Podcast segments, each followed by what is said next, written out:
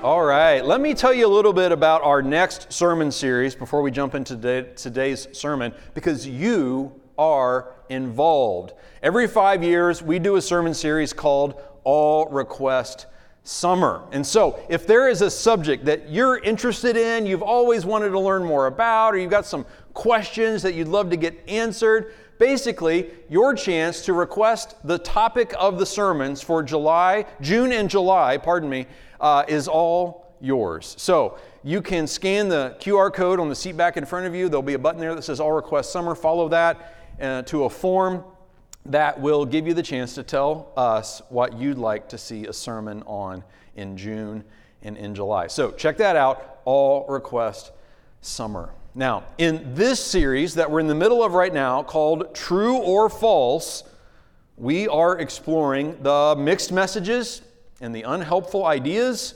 about God that we have picked up along the way. Uh, they're holding us back, they're robbing us of the real and rich life that God intends for us. So we are diving into the scriptures and seeing what they say is true about God, and hopefully dispelling some of the misinformation that we might be carrying. And so here is the idea we are tackling today I can't believe in both science and God. Now, somewhere along the line, we may have gotten the idea that science and God are in opposing categories. But we can question that premise because it wasn't always this way. Science was originally a Christian idea. The biblical understanding that the universe was created by the mind of God led to the belief that it is rational and can be studied. The great pioneers of modern science, Copernicus, Galileo, Pascal, Newton, all professed belief in God, the God of our scriptures, and viewed their scientific studies as a way of worship. to them, the truth and the beauty of Psalm 19, written so long ago, was evident. The heavens proclaim the glory of God, the skies display his craftsmanship. Day after day, they continue to speak. Night after night, they make him known. They speak without a sound or a word. Their voice is never heard, yet their message has gone throughout the earth, and their words to all the world. So, science used to spring from faith in and love of God a way of exploring His glory, fulfilling our charge as humans to steward creation. It's only been in the last 150 years or so that science and faith have been pitted against each other. And that's because science, as we think of it today, refers not only to the scientific method. Remember that? We learned it in junior high, probably question, hypothesis, test the results, draw conclusions, adjust your hypothesis, maybe have new questions, and round and round, right? That's how we learn. That idea, that process was revolutionary, and it's awesome. It's good. It should be used. It's sound and useful.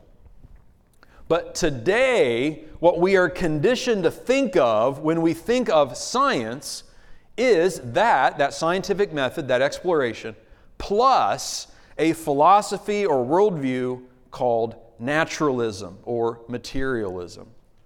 Naturalism is a theory, a philosophy that posits that ultimate reality is nothing but matter and energy and time and space, that there's nothing transcendent, nothing beyond.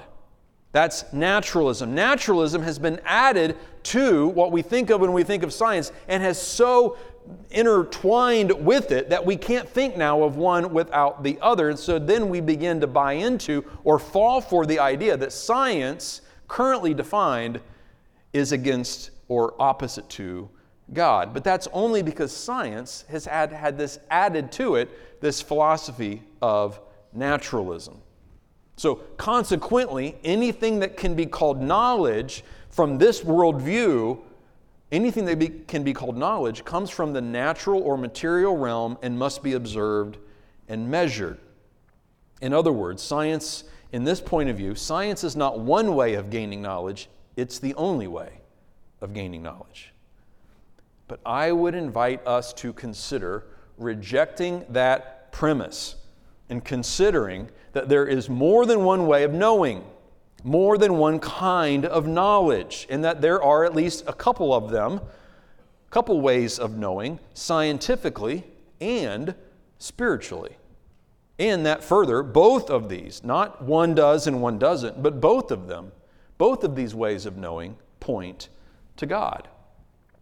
Now, we only have a few minutes to unpack this really big subject, right? So let me hit on what I see as some of the highlights of this vast, deep, endlessly interesting topic, which will, I'll summarize what we're about to do in the next few minutes this way how it started and how it's going. Okay? Here we go. Science used to believe that the universe just always was but now seems to be in agreement that our universe, all of the space time we call reality, had a beginning. A tremendous amount of evidence points to this that the universe had a beginning, but it also creates its own quandary. Because science's law of cause and effect ends up begging the question what caused the universe to begin? From where did everything from the squirrel outside to the farthest flung planet come from? And what was here before? Now, science's current working answer to this question is nothing, that it all came from nothing. Now, can we admit that while this is one possible answer, it might, it's not, it's not the only possible answer, and it might not even be a probable one? Scripture has testified in its very first words that all of this had a beginning. In other words, science was, has been wondering did the universe have a beginning? The current conclusion is that it does, and all the evidence seems to point that way. But Genesis 1 1 has been telling us that all the way from the start. In the beginning, God created the heavens and the earth. In the beginning, God created. If the universe had a beginning, that's an effect, then what is the cause? Now, we, as believers in Jesus, answer that question with a who. Who is the cause? But the question does deserve an answer, and of course, and it deserves, it deserves our exploration. And there are reasons to conclude that God is that answer. Which leads us to exactly what God created. So, in the beginning, God created. Science now confirms that the universe had a beginning, and the scriptures have testified to that from the beginning. But now let's talk about the He created part. The intricacy, the order, the diversity within the universe's design also points to the fact that God created in that beginning. Albert Einstein, the groundbreaking physicist, the Nobel Prize winner, saw awesome intelligence revealed in what he studied. And probably no mind in the last, uh, in, in, human history has, uh, do we owe, you know, such a, has, has discovered so much about the laws of physics and the way things work that have allowed so many of the, our modern things in our modern life to even exist. The, the things that we understand and, and live with today are many times thanks to his insights. In these insights, he saw and intelligence. He once wrote that the scientist's religious feeling takes the form of a rapturous amazement at the harmony of natural law, which reveals an intelligence of such superiority that, compared with it, all the systematic thinking and acting of human beings is an utterly insignificant reflection. What's he saying? Einstein was amazed at the intelligence he saw in what he was discovering about how the universe works. As he approached these laws of physics and began to see how things work and fit together, he's like, whoa, this is not random. There is an order, there are principles, there is clearly an intelligence behind it. Just as one would see the design of the gears and the springs of a mechanical clock and then intuitively just know it had a designer. The amazement that Einstein speaks of also comes when we consider the sheer improbability of our existence.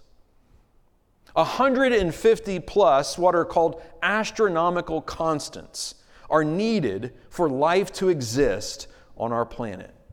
Things like the exact tilt of the Earth's axis or our distance from the sun. Did you know that if the Earth were just three tenths of 1% closer to the sun, it would be game over for us? There's 150 plus of these things that have to be just right for life to exist. And if any one of them is not what it currently is, we wouldn't have what we call life on earth.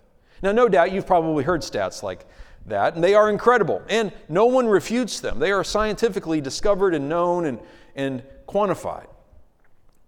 But they beg the question how did all of that line up? How did we get here? Now, the best explanation those who exclude God from science can give is loads of time, random chance, and natural selection.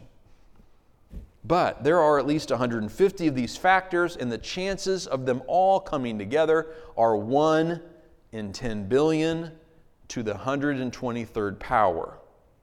Now, why don't I just say stinking big number, right? You know, like we don't even know that is like winning the lottery every day for 10,000 days in a row. That's just one way to try to wrap our heads around the odds that we're talking about here. Christopher Hitchens, a well known atheist, once called this very calculation that I just quoted, it was, it, it was uh, arrived at by a mathematician, a British mathematician named Roger Penrose. It's called Penrose's calculation. And Christopher Hitchens once called this the most compelling argument for the existence of God. So, we talked about the beginning of the universe, the fact that the Bible's known all along that the universe had a beginning, that we see God as the first cause of all of that. There is a cause. Science tells us there must be a cause. The, the, the amazing um, aspects of God's creation, the fact that we can even be here, Hitchens calls this the most compelling argument. I've got one more. I've got one more argument. I don't have a lot of time this morning. I got one more argument. I think it's even better than this one. Me. And you too. I'm talking about our human consciousness and that we exist as we do at all. It begs its own questions about how did this happen. Never has the demand, explain yourself, been more relevant. How do we explain us? The question is an existential one. There's a whole body of evidence that cannot be ignored because we're living it. It is our own beingness. My mind, my soul, my, the persistent experience that is existence. And not just any existence, but one that enjoys beauty and music, a search for meaning, love, a need for justice, a sense of moral rightness. That you and I can cry or laugh at a movie, images on a screen, but we're moved. Or that we humans can even make such things called movies, or take off in rockets, or perform laser surgeries, or form governments. Or, for that matter, rescue and nurse back to health a lost dog, or paint a portrait of a loved one, or generously help a stranger in need. Where do all these things come from? How are they to be explained? Genesis 1:27 clues us in. God created human beings in his own image. In the image of God, he created them, male and female, he created them. Scripture teaches us that we are more than just bouncing molecules in chemical reactions, because that is the natural conclusion, if you follow it to its end, of the naturalism, materialism philosophy that uh, we talked about earlier. That in the end, I'm just an organism and all my decisions are just the result of chemical reactions. It does not explain the beauty and the wonder that is human consciousness. But we know, as we see from Scripture, we are a created order all our own, made to be like our Maker, creative and insightful and moral and spiritual. Our own everyday ex- existence is a living laboratory, a body of evidence that transcends what science can fully explain. It demands its own kind of knowing. Remember, there's more than one kind of knowing. It is an evidence that can't be ignored. Our own existence. Now, like I said, I, I really don't, this is such a huge topic, and there's really not much time on a Sunday morning. I'm just attempting to answer the basic question can I believe in both science and God? I, I haven't even had the time to cover, for instance, biodiversity, the enormity of different plants and animals and ecosystems that cover our planet, and an examination really of whether that order and diversity and beauty can arise from chaos or should it be the other way around? That there was a beauty and a designer and an order, orderer to this order. Nor have I had the time to talk about the astounding intricacies of the human body, for instance. The complexity of even a single living cell, or the wonders encoded in our DNA. These things are mind blowing. The more you learn about them, uh, the more fascinating uh, they are, the more fascinated you'll be. I have to admit, I thoroughly enjoy reading books, listening to audiobooks about science. Never once have I learned something that I couldn't fold into my faith. Again, we can have this idea that science is anti God, and thus uh, I don't want to know something that might, you know, or learn something or be told something that might rock my faith. But if you can keep an open mind and open heart, there's tons of amazing things that can be learned that will only point you to God. Science points you to God, or it can. And the more science I learn, the more, and I don't profess to know a lot, but I just like learning what I can. The more science I learn, the more I revel in, glory in, and stand in awe of God. Paul, the Apostle Paul once wrote that this is the way it works, or at least the way it's supposed to work. In Romans chapter 1, he writes about humanity and he says, They know the truth about God because he's made it obvious to them. For ever since the world was created, people have seen the earth and sky. Through everything God made, they can clearly see his invisible qualities, his eternal power and divine nature. So they have no excuse for not knowing God. His point is that God is on full display, at least at the level of knowing that He exists. That in Paul's mind, He's hard to deny if we're paying attention because creation speaks to Him. We read about that in Psalm 19 at the beginning of the message. This kind of was brought to my mind when the other day Tamara and I got our uh, property tax um, thing in the mail, right? And, and, I'm, I'm standing in the kitchen, she's right there, and I'm just kind of looking at it and I'm really perplexed. I'm like trying to, because you know, every time I get it, I want to make sure that everything is cool and um, that everything's in escrow, right? I'm paying my mortgage, and so I want to make sure they're getting what they're intending to get and it's, it's happening. And I'm like, I cannot find any place here where it says in escrow, right? Except sprawled in large letters right across both pages, it says in escrow. That I was looking at the fine print. I was trying to find the line item that made sure that told me this information. I'm I'm can't see the forest for the trees. And there they are trying to make sure I can't miss it. And I was missing it. And I can't help but sometimes think that that's exactly what happens in our world today. That, that God's existence, God's reality is sprawled across uh, our world in large uh, letters, right? That He is there, that He exists, but we can easily miss it. But in sunsets and in thunderstorms and the smile of a toddler, in the bird song that wakes us up from a peaceful sleep, when we gather together and, soar, and sing soaring songs of worship, or the feeling we have when the wisdom of God's word lands on us, there God is, if we'll just pay attention. Now, to be sure, God does not submit himself to our laboratory, he does not confine himself to our meager understanding. Yet his works display his glory, and he invites us to examine them that we may find him. Like everything in life, science included, we can approach this in either one of two ways. We can include God or we can exclude God. But let's at least be honest enough to know, to admit that we are making a choice when we exclude God. We don't have to. Science does not, in and of itself, exclude God. That's a choice that we make. We can also choose to include Him. Science is great at looking for and finding answers, but we should never expect it to have all the answers, to be our only way of knowing. In fact, for every answer that science uncovers, more questions also come to the surface. This is as it should be. But can we also be honest enough to admit that if we believe science has all the answers, then that too is faith? That is faith in science. And in fact, I would say we're putting too much faith, something that science, a weight that science was never meant to hold or carry fully.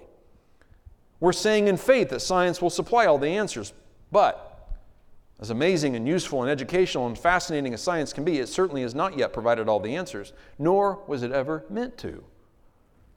Instead, we can see that answers are there, and there's more than one kind of knowing. We can choose to see these two things, science and faith, as in not in competition, but in cooperation. So we can reject the false dichotomy that says it's an either or instead of a both and.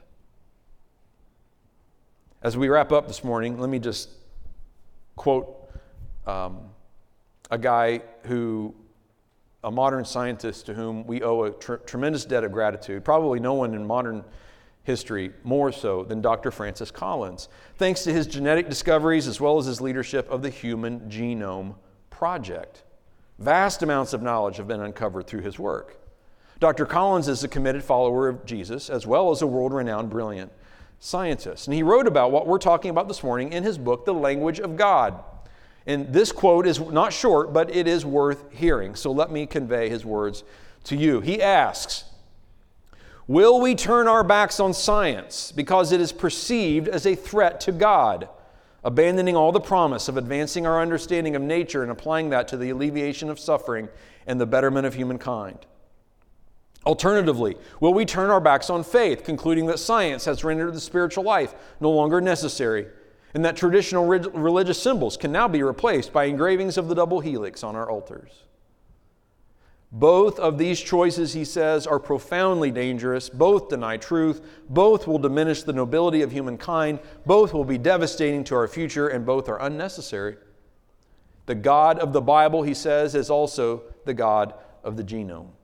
He can be worshiped in the cathedral or in the laboratory. His creation is majestic, awesome, intricate, and beautiful, and it cannot be at war with itself. Only we imperfect humans can start such battles, and only we can end them. I think that's really pretty profound and a great summary of what we're attempting to conclude here in this sermon. That yes, you can believe, and and make a part of your life both science and God. God is the God of science. Let me wrap up by just saying here's one of the things I love about science. If your hypothesis is incorrect, you don't give up on science, right? You learn, you adjust your thinking, and you move forward. Let me challenge us to use at least this much effort in exploring God. If you have picked up a wrong hypothesis about God, don't give up on God. Cast aside the incorrect idea. Keep seeking truth because believe me, it is there. Amen. I'm going to invite you to grab your bread and cup this morning because every week we stop everything we're doing and remind ourselves of where we find truth. We're, we're truth seekers here at Outlook. That's what we do we have discovered that the highest and greatest and purest source of truth is Jesus Christ. Amen? And so, as we come together, we stop everything to remember what Jesus has done for us. Because if He is the source of all good and right truth, then the highest truth among all those truths is that we are loved by God. Everything else flows from that. And that love cost Him, the Son of God, His life. We commemorate it, we celebrate it, we remember it every week when we take the bread, his body given for us.